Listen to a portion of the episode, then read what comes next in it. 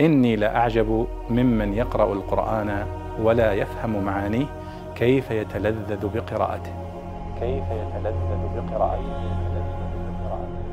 ورد سؤال عن معنى وليجة في قوله تعالى: أم حسبتم أن تتركوا ولما يعلم الله الذين جاهدوا منكم ولم يتخذوا من دون الله ولا رسوله ولا المؤمنين وليجة والله خبير بما تعملون.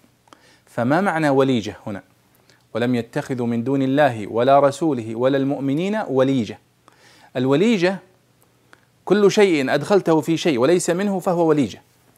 فالمؤمنون الذين يتخذون الكافرين بطانة يطلعونهم على أسرارهم ويطلعونهم على أخبار المسلمين فهم قد اتخذوهم وليجة، يعني اتخذوهم بطانة يخبرونهم بالأسرار ويخبرونهم بخصوصيات المسلمين.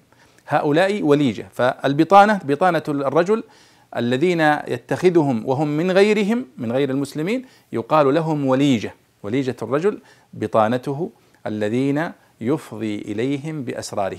سموا بذلك لأنهم قد أدخلوا في المسلمين وهم ليسوا منهم، قد وضعوا في مكان المسلمين وهم لا ينبغي لهم أن يوضعوا فيه. وقد وردت في القرآن الكريم مادة ولجة بمعنى دخل في الشيء كثيرا، منها يولج الليل في النهار، ومنها حتى يلج الجمل في سم الخياط، ومنها يعلم ما يلج في الأرض وما يخرج منها. فإذا يلج يعني يدخل شيء، يدخل في شيء وهو ليس منه. بطانة من الكفار تدخل في المؤمنين وهي ليست منهم. فقوله سبحانه وتعالى هنا مدحا لهؤلاء المؤمنين أنهم لا يتخذون من دون الله ولا رسوله ولا المؤمنين بطانة يخبرونهم بأخبار وبأسرار المسلمين. هذا هو معنى الوليجة في هذه الآية في سورة التوبة. وسورة التوبة أكثر آيات سورة التوبة عن المنافقين الذين يتخذون بدل المؤمنين بطانة يسر لهم بأسرار المسلمين، وهذا مما حذر الله منه